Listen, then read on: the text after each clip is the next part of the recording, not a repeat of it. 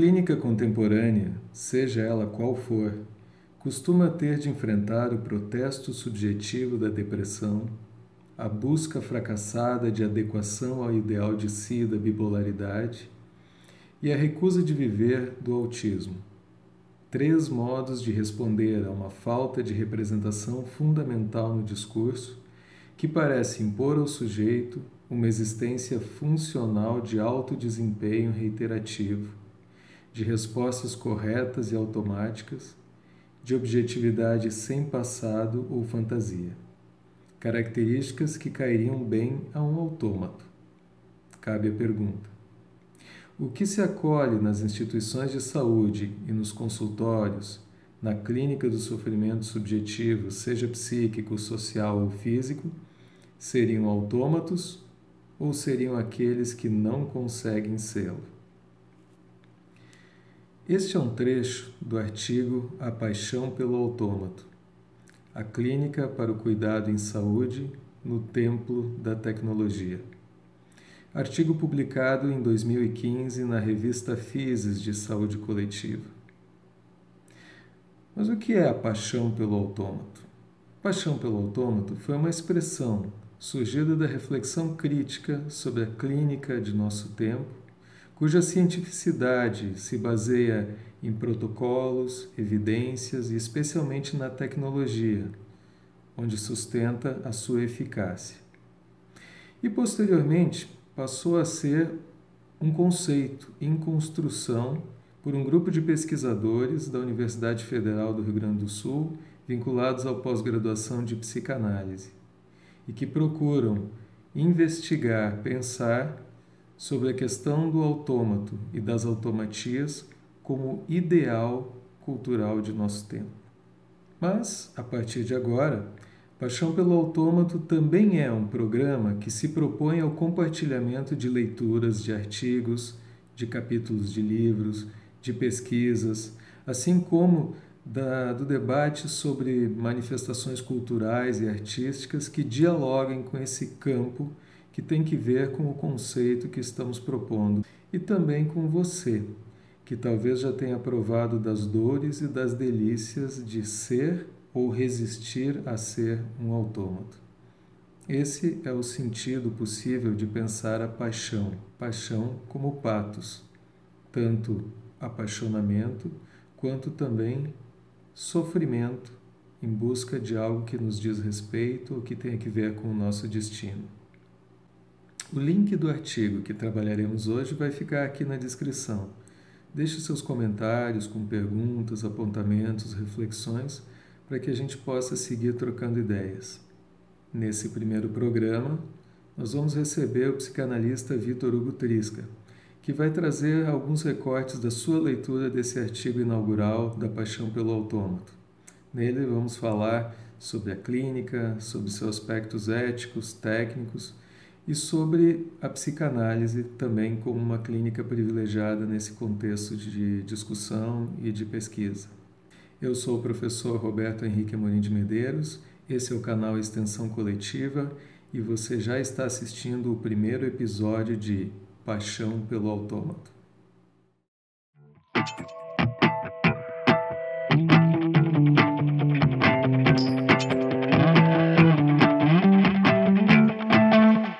Paixão pelo autômato é um conceito que estamos desenvolvendo já há alguns anos, junto com outros colaboradores aqui na URGS, que procura discutir todo um universo que tem que ver com uma certa uh, idealização no nosso, no, no, nosso momento cultural de uma possibilidade de pensarmos assim, o autômato como um ideal da cultura. Então, a ideia é que a gente possa disparar nesses, nesses encontros as leituras de um artigo, um capítulo de livro, alguma produção, uh, tanto do nosso grupo, quanto de outros pesquisadores aí pelo mundo afora que tem alguma interface com essa discussão. No primeiro episódio, a gente escolheu o primeiro artigo que foi publicado como A Paixão pelo Autômato. É um artigo que se intitula A Paixão pelo Autômato, a clínica para o cuidado em saúde no templo da tecnologia foi publicado em 2015 na revista Physis de Saúde Coletiva Né? Os autores, então, fui eu, e com a colaboração do Gustavo Caetano de Matos Mano e o Amadeu de Oliveira Weiman. Amadeu, que também é professor do pós de psicanálise aqui da URGS. No dia de hoje, né, tenho a honra de receber aqui né, um colaborador recente da nossa linha de pensamento, psicanalista Vitor Hugo Trisca, para que ele pudesse, então, uh, trazer um pouco do seu recorte, da sua leitura desse artigo. Um artigo que uh, foi produzido a partir da experiência do, primeiro projeto de extensão, onde a gente uh, escolheu o formato de fazer debates em cima de produções de cinema. Então, escolhemos uh, quatro uh, filmes de ficção científica, alguns clássicos e alguns contemporâneos. Né? Então, uh, Matrix, para a gente poder discutir, por exemplo, a questão de uma aprendizagem automática. Blade Runner, para discutir o apreço pela vida. 2001, Uma Odisseia no Espaço, a questão do autômato como paródia humana. Né? E começamos com a invenção de Hugo Cabret, que foi um filme e até distou um pouco dos outros, né, por ser bem mais recente, e também porque não se tratava tanto de uma ficção científica, mas que tinha né, na sua trama um, um elemento né, que, que, reunia um pouco da, da, da, da, trama dos vários personagens, era um robô, né, um robozinho que desenhava. E a partir disso uh, começamos a pensar né, nesse ideal, esse ideal de uh, de quase como objeto do desejo né, do, do, do autômato que aparece nesse filme e extrapolar isso para as questões, por exemplo, da clínica, da clínica médica, da clínica em saúde, da clínica do cuidado e, obviamente, da clínica psicanalítica. É dizendo isso que então eu passo a palavra aí ao Vitor Hugo para que a gente bata um papo sobre esse artigo que inaugurou a pesquisa, a extensão, o trabalho sobre o conceito a paixão pelo autômato que estamos propondo aí. Então, tá, uh, saudações a todos que porventura venham aí a nos, a nos assistir. Agradeço imensamente o convite ao professor Roberto e devo ampliar esses agradecimentos pela própria criação da, da, da noção ou conceito de, de paixão pelo, pelo autômato, pelo autômato que tem sido muito uh, importante e central em investigações recentes que tenho feito, e então tem sido um, um, um, eixo, um fio condutor muito que, que tem movido muito a minha, minha vontade de pesquisar e os motivos para seguir pesquisando mesmo após o, o, o doutorado. Assim, e esse artigo, sem dúvida, é um, é um disparador disso, né, apesar dos outros artigos e, e, trabalhos que vieram depois, ainda questões nesse, nesse artigo que são, uh, que são muito presentes para mim. E gostaria de destacar duas delas para colocar comentários, questões e, e, até algumas hipóteses ou, ou propostas, por assim dizer, a respeito de, de como desdobrar esses pontos e principalmente uma questão que para mim é, é, ressoa muito conforme uma questão que aparece no artigo e que para mim ressoa muito, como, como quero apresentar logo mais. Então, uh, em dado momento do artigo, vocês, porque são três autores, mas né, tu colocas, cada proposta terapêutica domestica a experiência de sofrimento singular para viabilizar a sua prática. E na sequência, essas condições determinam tacitamente que a forma narrativa construtora da experiência de sofrimento subjetivo seja menos importante que o estabelecimento de uma queixa adaptada ao campo conceitual da clínica a qual se remete.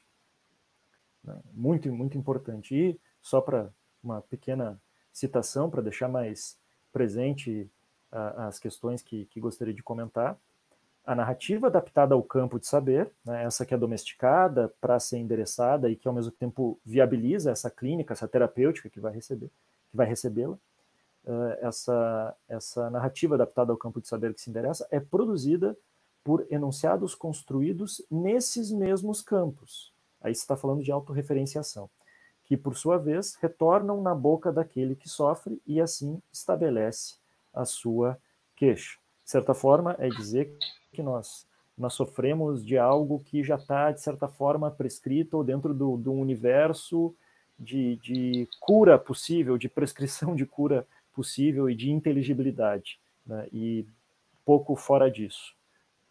Bom, esse é o primeiro ponto. Né? E o segundo, e aqui que está a questão a qual me referi no início, é a seguinte pergunta.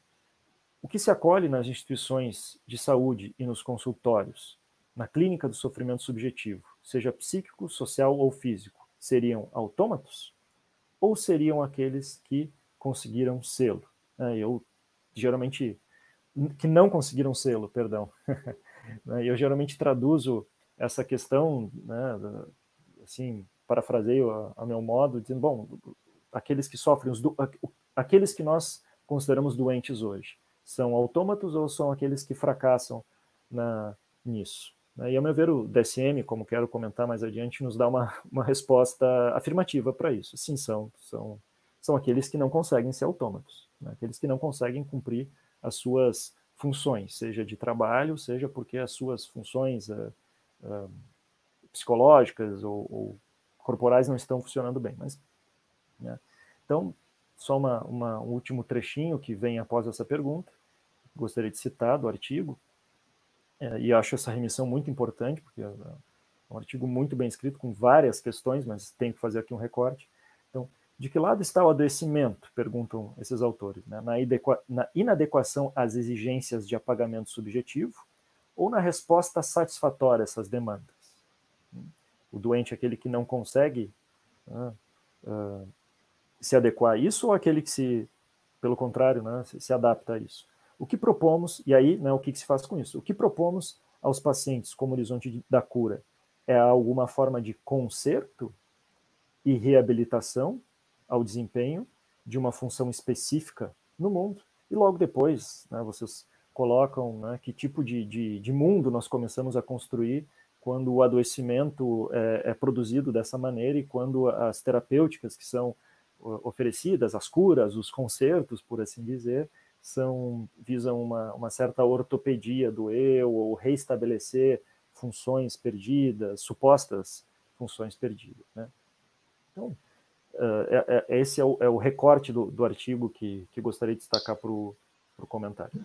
E veja que uh, essa, essa última passagem né, é uma coisa que, embora a gente esteja aqui no, falando dentro de um contexto acadêmico, a partir de um artigo científico, é algo que qualquer pessoa né, que já, obviamente, precisou fazer uma consulta, seja com um psicólogo, um psicanalista, com um médico, com quiroprata, com quem quer que seja, né, uh, já experienciou, no sentido de que uh, você vai a, a, esse espaço porque você tem um sofrimento de alguma ordem, você quer restabelecer um estágio anterior que você considerava como que você era feliz, vamos deixar assim.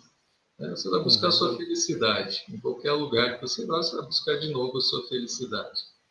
Uh, e aí você chega lá e você faz uma narrativa.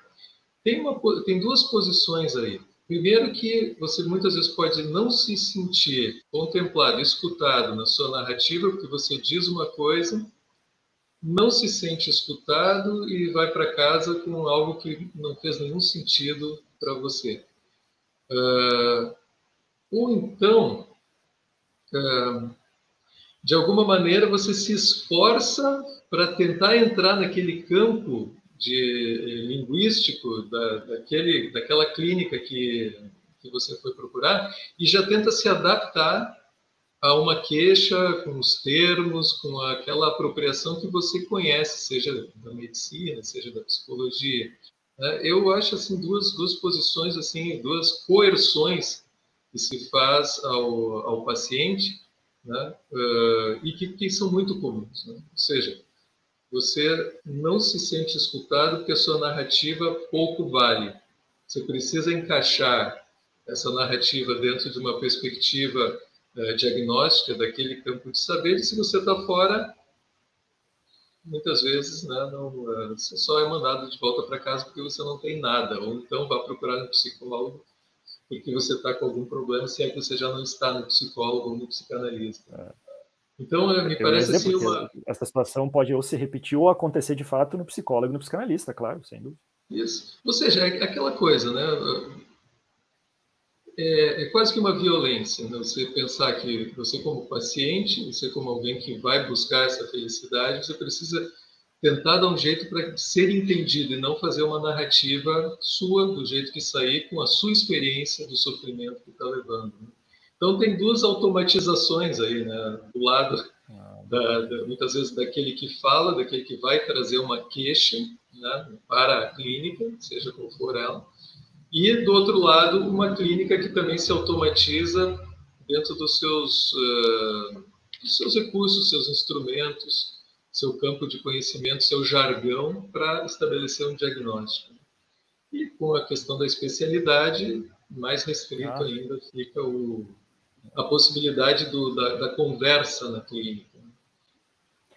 A especialidade em nome da que, que funciona também como uma, é, como é que eu vou dizer, como uma objetividade. Né? Cada vez eu conheço melhor aquilo que eu trato, cada vez é mais fácil para mim diagnosticar, entender quais são as variáveis ou poucas variáveis daquilo. Então isso vai deixando, inclusive, como diz o Dunker em algum momento, as formas de linguagem cada vez mais pobres para para descrever e para produzir, inclusive, o sofrimento. Né? E um terceiro momento de automatia que é aquela questão mais adaptativa, né? ou seja, então você vai para essa clínica com um sofrimento, com algo que você quer consertar, e nessa passagem que tu lembra aí do concerto, tem muito a ver com o filme, para quem não assistiu, a, a invenção de Hugo Cabret, né? A ideia é que tem esse autômato que precisa ser consertado. Né? Então, também tem isso, que é uma metáfora também da, da, da, adaptação, você adaptar aquele sujeito ao discurso que, que ele não se inscreve mais, né?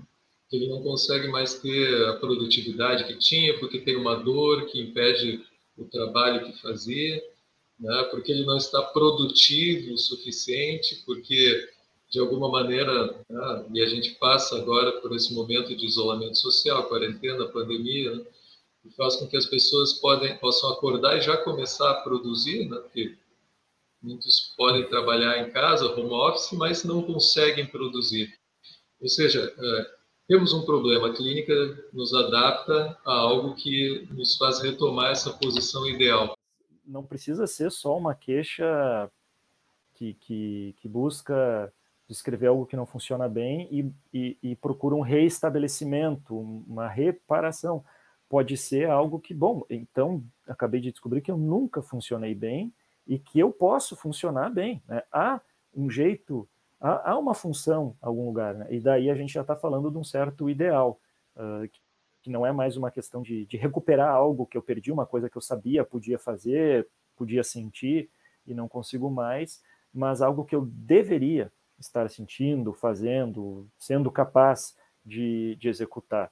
Né? Então, o autômato aí, como vocês colocam também no, no artigo, funciona como, como um ideal para o humano. Né? Por isso, né, o, o uso tem usado em, em, algumas, em alguns trabalhos o termo ideal maquínico, porque, de fato, né, o que se prescreve como, como prescreve, não sei, o que se sugere se suscita talvez como possibilidade de funcionamento, não, talvez não diga algo que nós tenhamos enquanto humanos, mas que há um ideal que nos, nos constrange, que eh, produz uma certa coerção, um ideal maquínico.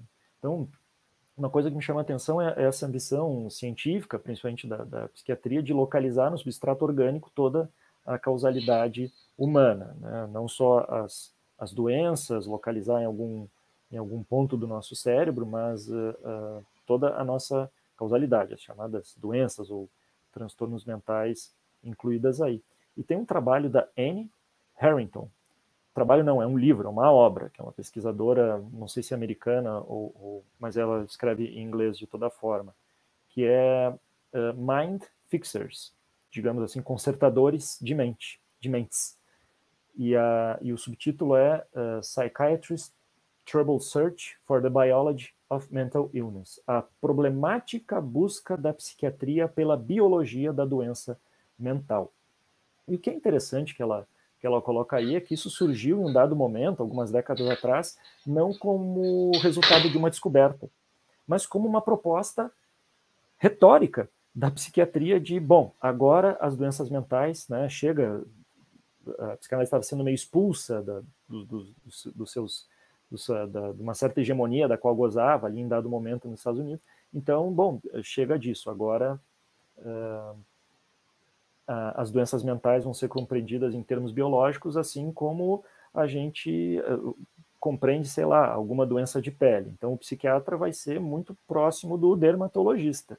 Só que um vai, vai procurar nessa parte do corpo o motivo daquela moléstia e outro nessa, nessa outra. Né? Então, e o que ela coloca, né, e por isso o título sugere, é uma busca problemática, é que isso, ela localiza em que congressos isso aconteceu, quando fulano de tal, ou fulana disse, bom, agora a psiquiatria busca isso, né, e, então, e, daí ela mostra como eles foram, foram uh, através de, de cada, cada patologia, cada sofrimento específico, como isso se deu. É bem interessante o livro, né, mas estou me estendendo aqui, quero falar a título de parênteses, como ela mostra que o estabelecimento de uma doença não, não faz o caminho da descrição, compreensão, reconhecimento e invenção aí de uma terapêutica ou um remédio. Né? O que ela mostra é que muitas vezes o caminho é o contrário. Se descobre um remédio que tem um certo efeito, geralmente quando se buscava outra coisa, e daí pelos seus efeitos, digamos, ah, esse remédio que a gente pensou que era para tratar tal coisa acaba deixando as pessoas mais calmas. Eu faço esse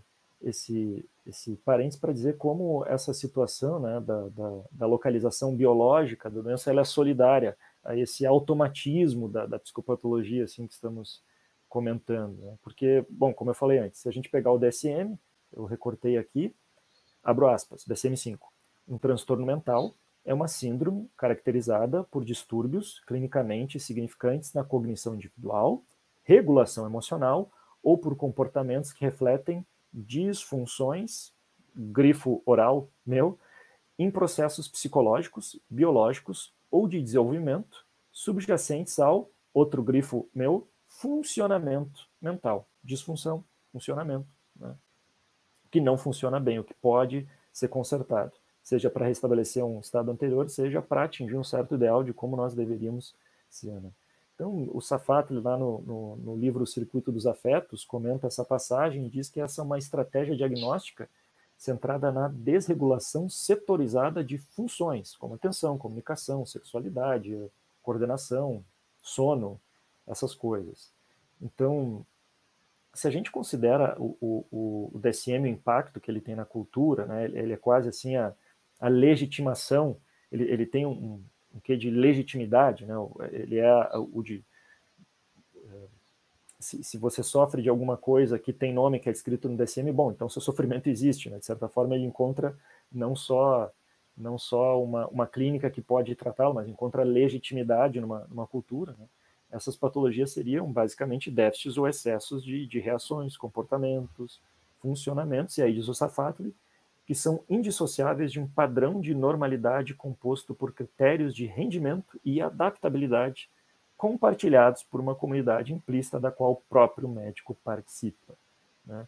E estou é, fazendo aqui toda uma série de, de comentários para uma questão que vocês colocaram categoricamente, acho que em dois, três parágrafos no texto. Né? Então, quero deixar esse, esse elogio. Né? Mas, bom, seguindo assim um, um pouco com outras coisas que pensei, né? porque de acordo com isso, então, sim, legitimamente, dentro desse contexto do que é legítimo ou não, né, todas as, as ressalvas a isso que estamos fazendo aqui, evidentemente, os doentes são sim aqueles que não funcionam como autômatos, pelo menos segundo esse discurso oficial, né, que não emitem os comportamentos adequados, corretos. Né. Então, a gente vê o, o, os efeitos desse discurso, uma verdadeira eficácia simbólica né, de, do que, que esse discurso produz. Né? Quando um adoecimento ganha uma certa circulação e reconhecimento social, ele se espalha quase epidemicamente. E aqui me remeto também a três casos que o, que o Dunker cita, o Christian Dunker, no livro Mal-Estar, Sofrimento e Sintoma, de, de, diagnósticos que foram reconhecidos numa dada comunidade, inclusive no Brasil, e que se espalharam quase epidemicamente. E isso é interessante, né? porque uh, a gente deve compreender que não só se começa a diagnosticar quase tudo, uma diversidade de sofrimentos a partir de, dos mesmos nomes. Né? Não é só uma nomeação burra, segundo essa, essa hipótese. Né? Ela, de certa forma, uh, uh, produz uma certa forma de sofrer.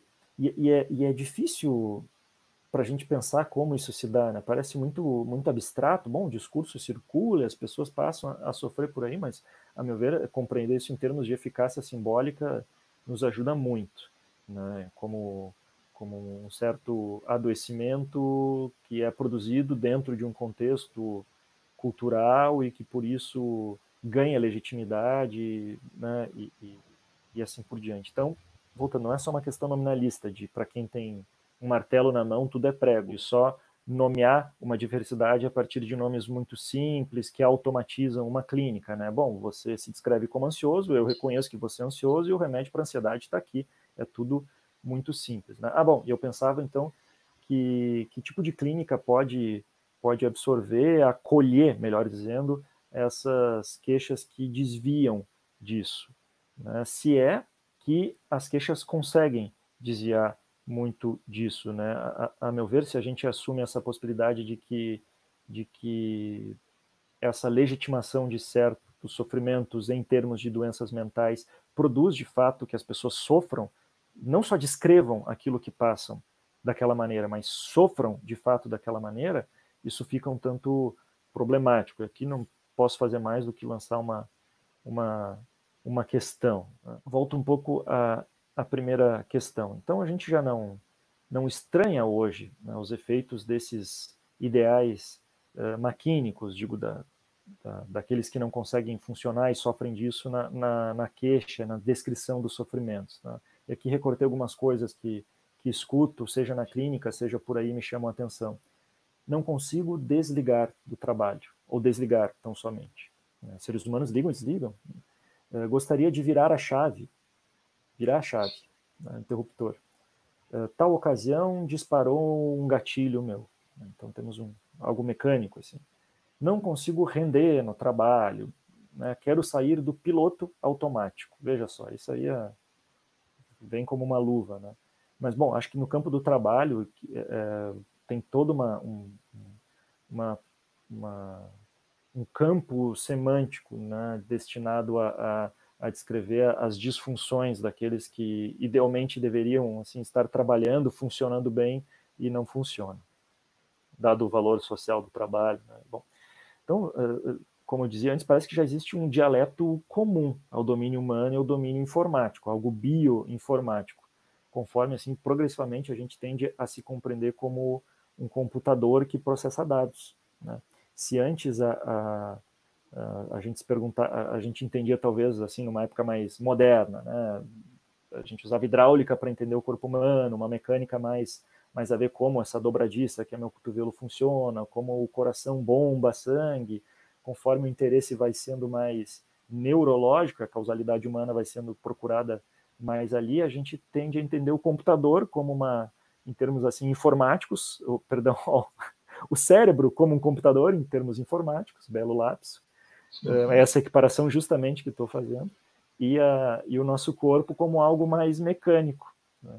Por isso, na, nas ficções assim que a gente vai encontrar hoje em dia, tem muita, no Black Mirror, no Westworld, muitas migrações de consciências, de mentes para meios informáticos. Não, é só, não são só os robôs que estão convivendo conosco na nossa realidade, se passando por nós, fazendo nossas funções, né? A gente também consegue migrar para deles. Então, essa essa divisão cai de uma maneira imensa conforme a gente tende a, a se compreender como um computador. Né? Então, a, a Sherry Turkle, que é uma, uma autora muito interessante, tem livros como Alone Together, ela, ela fala de um momento robótico, onde há uma certa disposição nossa a conviver e aceitar que robôs cuidem dos idosos, eduquem as crianças. E ela diz, olha, isso não é tecnicamente possível ainda. Né? Tem alguns bichos, algumas coisas assim que usam em asilo, né? Uma foca que, que emite sons, um bebê que dizem que tem efeito terapêutico, que testaram em asilos, assim, mais no, em países mais ricos, né? Porque essas são coisas caras. Mas é, é diferente de substituir uma pessoa que é, substituir um, um, funcionário que cuida de fato, né? Uh, de toda forma, ela fala dessa nossa disposição, e ela chama este momento robótico a aceitar de bom grado isso, a não ver, ela entrevista muitas pessoas, faz uma pesquisa ampla, e ela não vê isso com maiores problemas. Né? Bom, mas outra coisa que ela traz que é, que é interessante, que agora se pergunta se os robôs podem ter afetos, emoções. E ela diz, olha, no momento que a gente pergunta se robôs podem ter afetos e emoções, o que a gente entende por afeto e emoção muda completamente.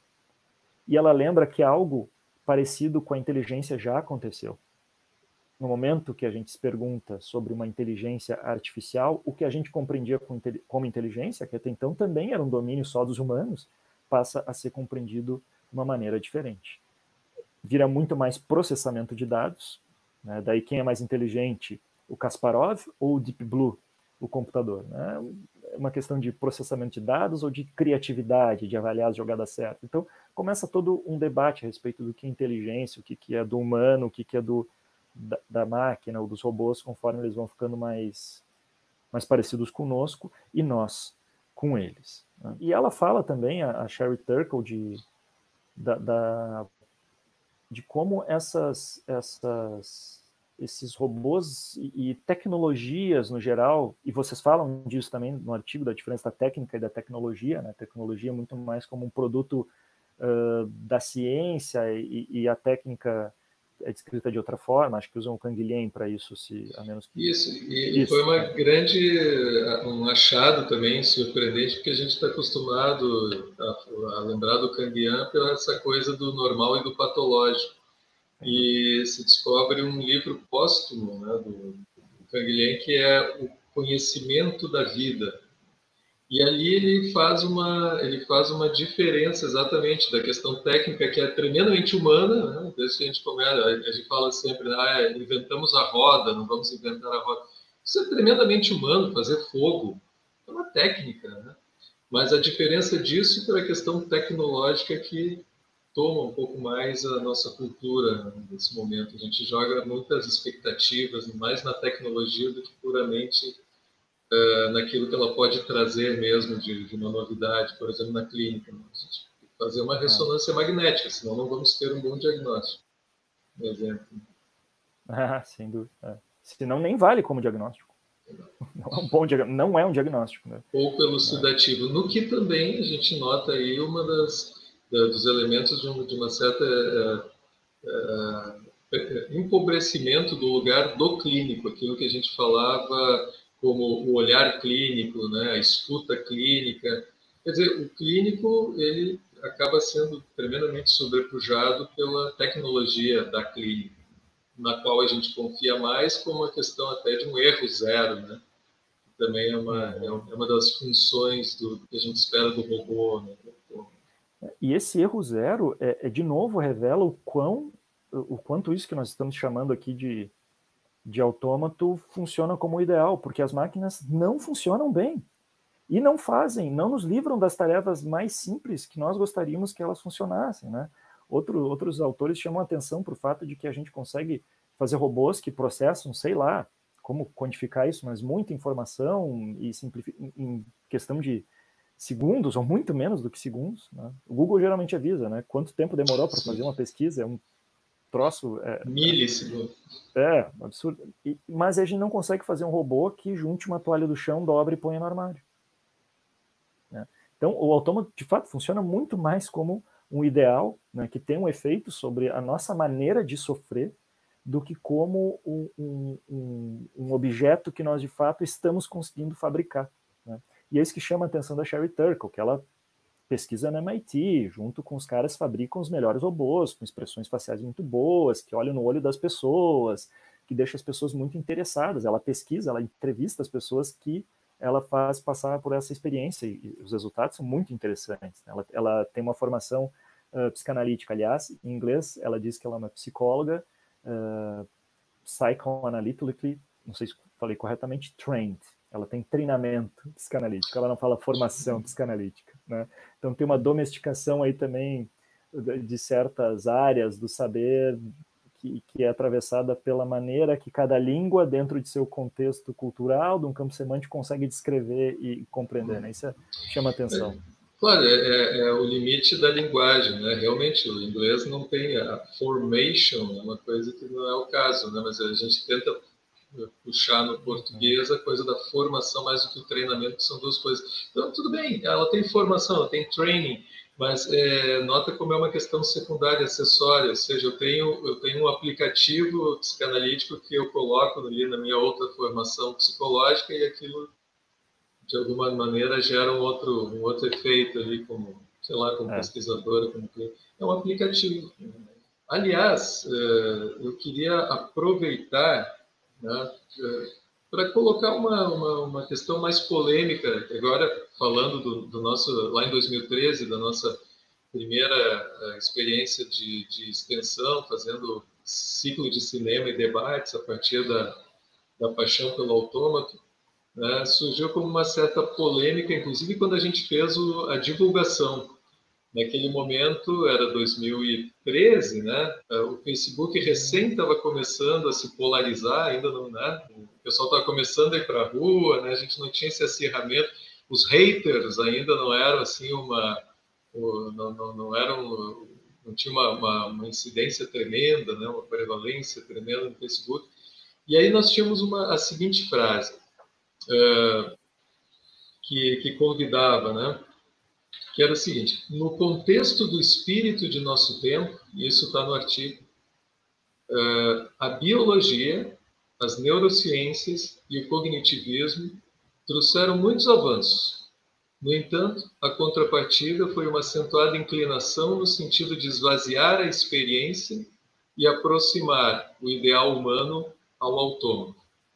Porque um pouco antes, no artigo, a gente discute que as, uh, os enunciados dessa clínica mais automatizada, protocolar, né, o protocolo clínico, se isso, então aquilo, se acontece isso, então eu faço aquilo outro, uh, não tem enunciações no passado, não tem, não tem flexão de tempo verbal, são todas no presente e, e de alguma forma a gente brinca no seguinte sentido, são orações sem sujeito. Né? E isso já traz um pouco para uma, uma, uma pergunta né, para o campo da, da psicanálise. Né? O que, que, foram os haters que eu falei? Né? Embaixo da nossa notícia, né, na, na, nas redes sociais, eh, aparecia assim: é bem coisa de psicanalista mesmo, que fica falando mal do cognitivismo, do comportamentalismo e tal. Né? É. Bom, eu respondi né, naquela época assim, mas por favor, venha ao projeto de extensão para a gente debater sobre isso, né? essa, essa questão de, de um esvaziamento da experiência, de uma exclusão do sujeito, o sujeito enquanto aquele que até cria resistência àquilo que se impõe a ele num determinado discurso, e a gente está falando do discurso que é uh, do mestre capitalista, né, articulado a um discurso universitário, cientificista, e que neurociência, biologia e no campo da, da psicologia o cognitivismo opera sem o sujeito. Né? Então, a, a, a, questão é pensar, e até abusando um pouquinho da tua presença aqui, nós vamos abusar, né? a, a, psicanálise passa também por um desenvolvimento de técnica. Né? Freud começa né, uma certa lógica de hipnose, sugestão, e até que ponto a gente pode, até pediria para tu resgatar um pouquinho essa, esses três momentos aí da, da, da técnica psicanalítica, né? e para a gente conversar um pouquinho sobre e a psicanálise, será que não também não pode uh, nessa proposta, vamos dizer assim, de um ideal maquínico, de uma clínica mais uh, eficiente, erro zero, né? uma psicanálise que não erra, né, também não está, de alguma maneira, sendo uma, uma possibilidade de um campo mais automatizado de, de escuta? É, o Freud ele vem de algum lugar e vem de algum tempo.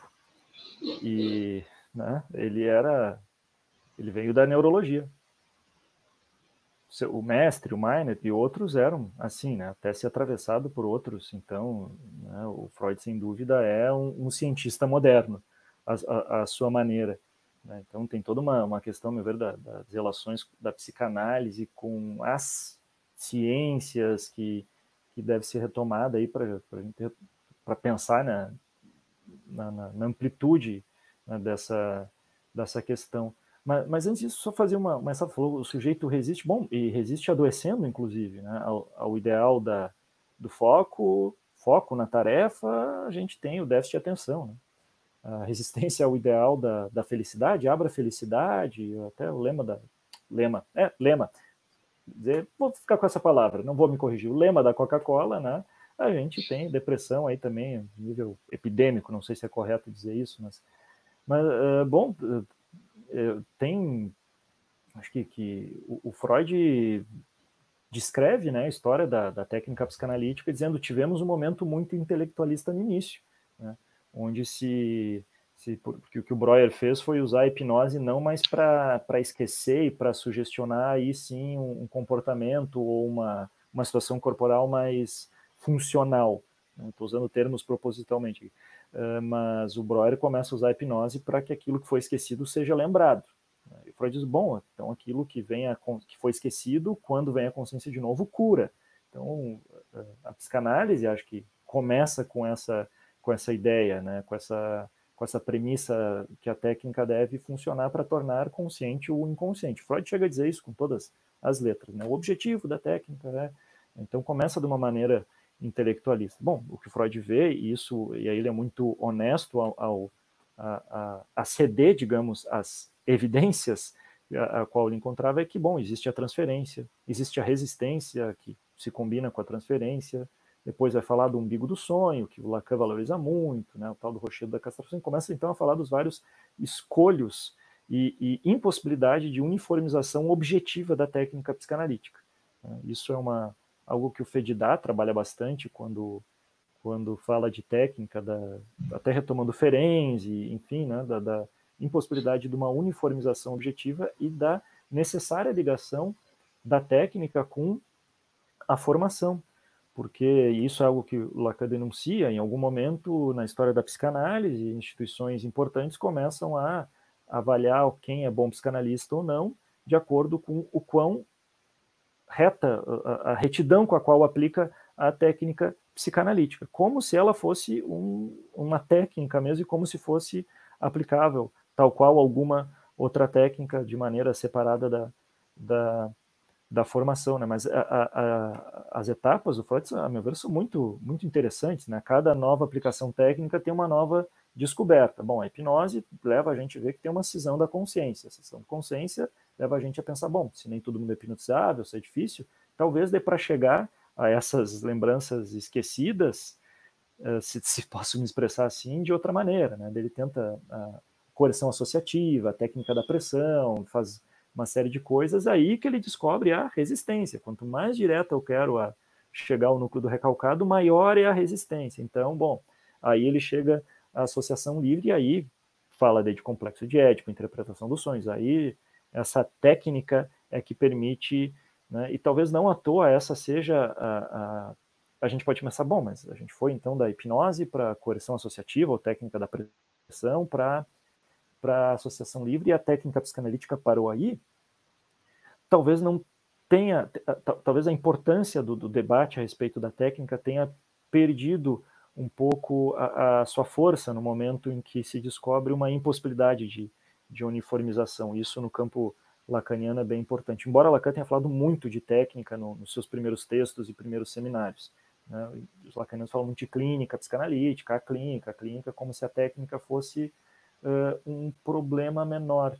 Não só a técnica enquanto conjunto de intervenções que o psicanalista faz, mas enquanto tema de debate. Né? O que é uma técnica lacaniana, freudiana, ou mesmo por que deixamos de, de discutir a técnica? Será que é porque uh, não vale a pena ser discutido, dado a sua impossibilidade de, de uniformização, ou porque não é uma técnica nesta clínica psicanalítica tal qual é em outras, então deve ser descartado?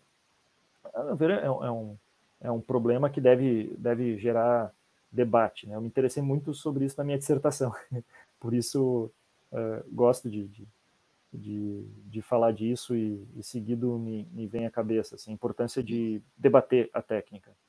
não ia perder essa oportunidade, por isso fiz a uhum. questão, né? porque de alguma maneira aqueles que começam né, a, a, o caminho para uma formação, né, ou sei lá, um download de um aplicativo psicanalítico na sua formação anterior, uh, o que será que hoje esperam né, de como ser um analista? Porque de alguma maneira tem um certo jogo em relação àquilo que as pessoas procuram também, né? O que estão procurando quando procuram um analista?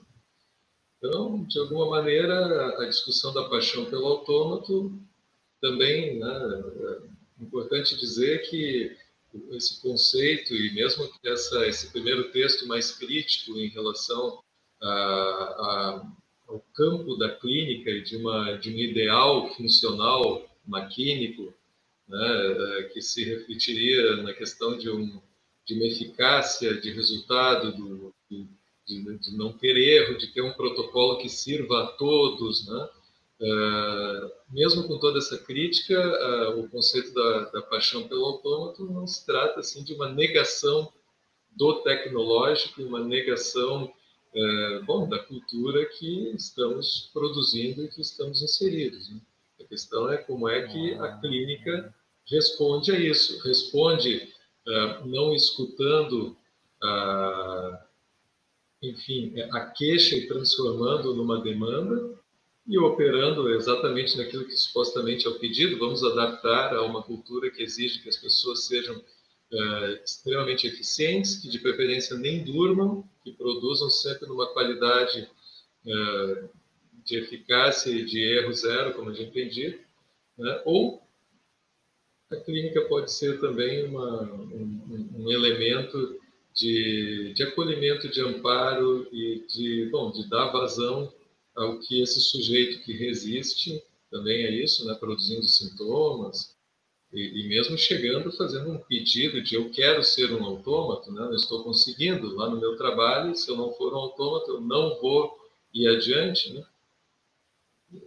Se a clínica vai ajudar a essa questão ou vai simplesmente né, escutar o comando vamos lá, vamos, vamos entregar aquilo que, agora eu estou usando o jargão, vamos entregar aquilo que o cliente está me, me demandando. Né?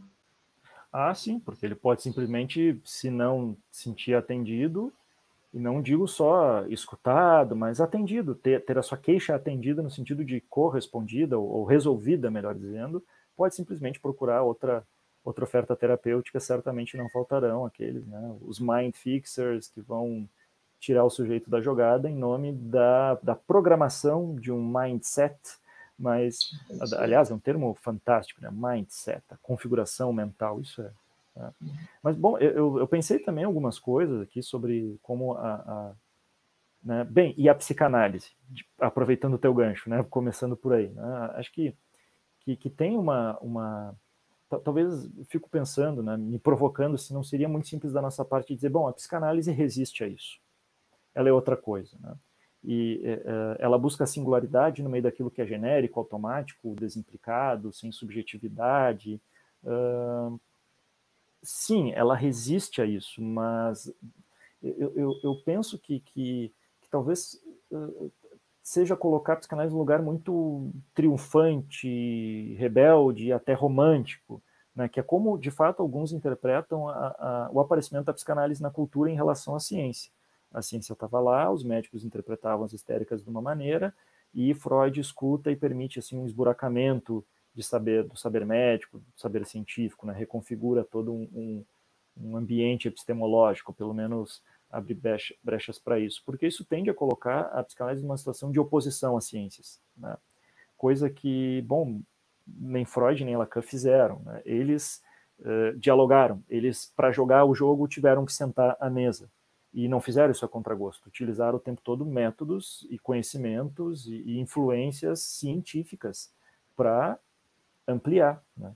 pensando aí a ciência como um processo, não só aquilo que diz, bom, tal coisa é legítima, pois é científico. Né? A gente diz isso, ah, tal coisa é científica, não tem, não tem discussão. Né? Mas o que, que é a ciência? Existem as ciências. Então, eu, eu acho que frequentemente nós, psicanalistas, caímos assim numa, numa própria versão da psicanálise como muito e tão somente subversiva, e então como uma coisa completamente desligada do campo da ciência, que o tempo todo é resistente, é, é, é quase romântica e triunfal, assim como, como disse, disse antes. Né? E, e, e, a meu ver, é preciso né, sentar à mesa, porque senão a psicanálise vai sumir dos meios acadêmicos. Ela não vai estar na, nas, nas, políticas de saúde pública. Né? Se ela não se insere, não debate, não sustenta a atenção, a sua diferença, mas também as suas conexões, ora, né, nós aí vamos virar aí uma, uma prática meio uh, periférica, no sentido de destacada e, e, excluída por conta própria, uma autoexclusão dos, do, do, debate, dos debates quentes e, e importantes da, da nossa época. Né? Então, eu estava pensando, né? Bom, a, a, gente não pode ser, ser, talvez ser preguiçoso de certa maneira, epistemologicamente falando, e pensar que, bom, o pânico é tão somente uma espécie de angústia, tal qual o Freud já descreveu lá com, os, com o terror, ou, ou, os ataques de angústia lá no final do século XIX. Né? É tão somente nomeação para algo cuja uh, estrutura fundamental a psicanálise já nomeou, já fez. Né? A, a psicanálise já Uh, tudo isso que surge de novo, de nomeações de patologias novas, mais, não, não novas assim, mas mais recentes, isso tudo já pode ser acolhido pelo saber psicanalítico, que seria então assim imune à história e ao tempo. Né? Então, ah, são só novas formas sintomáticas para o mesmo mal-estar. É só uma maneira. Ah, o ataque de pânico, bom, Freud já descreve isso lá em 1890 né, e, e alguma coisa. É, só que esses mesmos ver, colegas psicanalistas que vão entender essas doenças tão somente como novos nomes para aquilo que já existe, vão, ser, vão admitir também que não, é preciso que a psicanálise converse com a cultura e com os novos adoecimentos. Ou uma coisa ou outra. Né? Então, bom, se é preciso, então a gente tem que entender a psicanálise assim como um edifício teórico mais ou menos uh, uh, abalável, né? e o Freud coloca isso, faz isso com a própria obra ao longo de mais de 40 anos. Né? Desse ponto de vista, né, a gente não, não como estava falando antes, não deveria acolher a ansiedade tão somente o, o ataque de pânico, a depressão, né, essas, a bipolaridade, como uma maneira, assim, à la mode, de, de nomear episódios que, ah, na verdade, são fóbicos, né? na verdade, são fóbicos, são obsessivos, porque a verdade singular é a psicanálise, que sabe localizar bem, o resto, né? Então, mas, assim, o modo de sofrer tão, mas sim, né, escutar essas, essas queixas através desses significantes, inclusive, como um modo de sofrer tão uh, legitimado pela ciência quanto legítimo. Entende a, a diferença? E essa é, é talvez a, a, o desafio, né, da gente não atender o sujeito que se descreve como depressivo, pensando, puxa, haja paciência, né, vou ter que fazer aqui um trabalho para que essa pessoa uh, descolonize a sua queixa, para que para que ela venha de uma maneira mais singular e não domesticada, porque talvez essa queixa só existe, só exista ou só se produza dentro desse universo simbólico com esse campo semântico. Então a, a questão seria muito mais não de buscar um discurso bom que está ali soterrado e mal nomeado, mas de produzir, de transformá-lo. Né? Essa, a meu ver, é, é porque veja, né, o, o isso não é corresponder à demanda de, de, de, conserto, bom, isso é legítimo, então devemos corresponder, nós podemos ser mind fixers, né? mas uh, também não é, digamos assim, desprezar, né? acho que está ruim o termo, mas diminuir a importância daquele, da, da, da, expressão desses significantes que essas queixas portam. Afinal, uh, uh, seria estranho esperar que viesse, até teoricamente paradoxal esperar que viesse sim uma queixa do próprio sujeito e não que fosse testemunha ou que fosse expressão, melhor dizendo, de uma de uma alienação desse sujeito a um outro. Afinal, para Lacan, o inconsciente é o discurso do outro. E quando ele escreve lá o que é o sintoma no grafo do desejo, ele põe significado do outro. Como né, uh, pensar num sofrimento, num adoecimento, seja ele expresso em termos assim científicos, né, oficiais ou não, sem, sem que ele que ele tenha um significado outro. Né? E a gente teria que fazer uma transposição ou outra enquanto cultura social, enquanto coletividade, alguma maneira, alguma alteridade que que, através do qual se faz laço. Né? E, ao meu ver, esse é o grande desafio, nem, nem desprezar essas queixas que vêm com esses significantes, nem fazer com isso uma clínica completamente técnica, né? mas, mas apostar num poder de, de, de, transformação sem, sem deixar de levar em conta que o, o sujeito se, se constitui a partir, através, no outro, e que essa dialética, ela, segundo a teoria lacaniana, claro, que podemos questionar também, essa dialética ela é, ela não é superável, né? Ela é uma, uma condição. Então, uh, pensar numa, na expressão singular última de um sofrimento enquanto desconsideração do, do outro, do grande outro aqui, talvez seja uma, uma, uma, uma ambição problemática. Não sei se talvez apenas teoricamente problemática, e aí a gente deve pensar em outros termos, com outros conceitos, ou, ou enfim. Vou te agradecer muito, então, Vitor, essa possibilidade da tua leitura do artigo da Paixão pelo Autômato, a Clínica para o Cuidado em Saúde no Templo da Tecnologia. Esse que foi o artigo, o, não o longa que deu origem à série, porque hoje acho que nem tem mais esse conceito, né? Isso já delata a minha idade. Uhum. Já tem a série em si, mas o é. primeiro artigo dessa série e vou agradecer a presença nesse primeiro programa, né? primeiro episódio dessa proposta de um novo programa, onde a gente possa ir discutindo uh, os textos que nosso grupo produziu, né? junto com uh, com o Gustavo Mano, com Amadeu Weimar, uh, Cláudio Souza, Vitor Hugo Crisca, que também agora estamos nos aproximando mais para seguir produzindo nessa linha, inspirados por esse conceito em construção, em contínua construção, né, nesse work in progress que é a paixão pelo autônomo. Muito obrigado. Se quiser dar um, um tchau aí para o pessoal, recomendar alguma coisa. Fiquem ah, em casa, que... cuidem-se. Busquem conhecimento.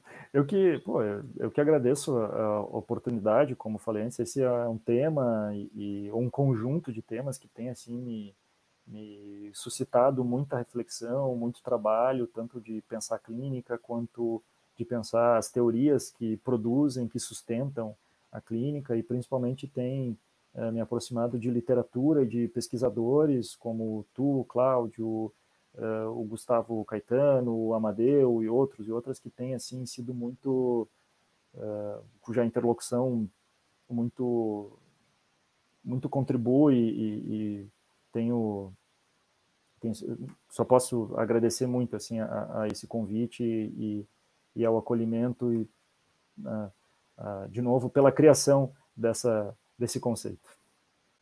A ideia é essa, né, do programa aqui, então, pessoal, que a gente possa contar tanto com a leitura prévia, né, ou posterior de quem assistiu, dos artigos que a gente está elegendo. Vocês podem colocar suas perguntas aí no, no, no, nas, na, nos chats, nas colaborações. Tudo que a gente falou também em termos de, de referências e outros artigos vai ficar na descrição do vídeo. Né? E a gente segue discutindo a partir das, das, das postagens aí embaixo do vídeo. Muito obrigado, então. Paixão pelo Autômato, episódio 1 se encerra por aqui. Obrigado, Vitor. Voltamos aí a, a nos ver em breve.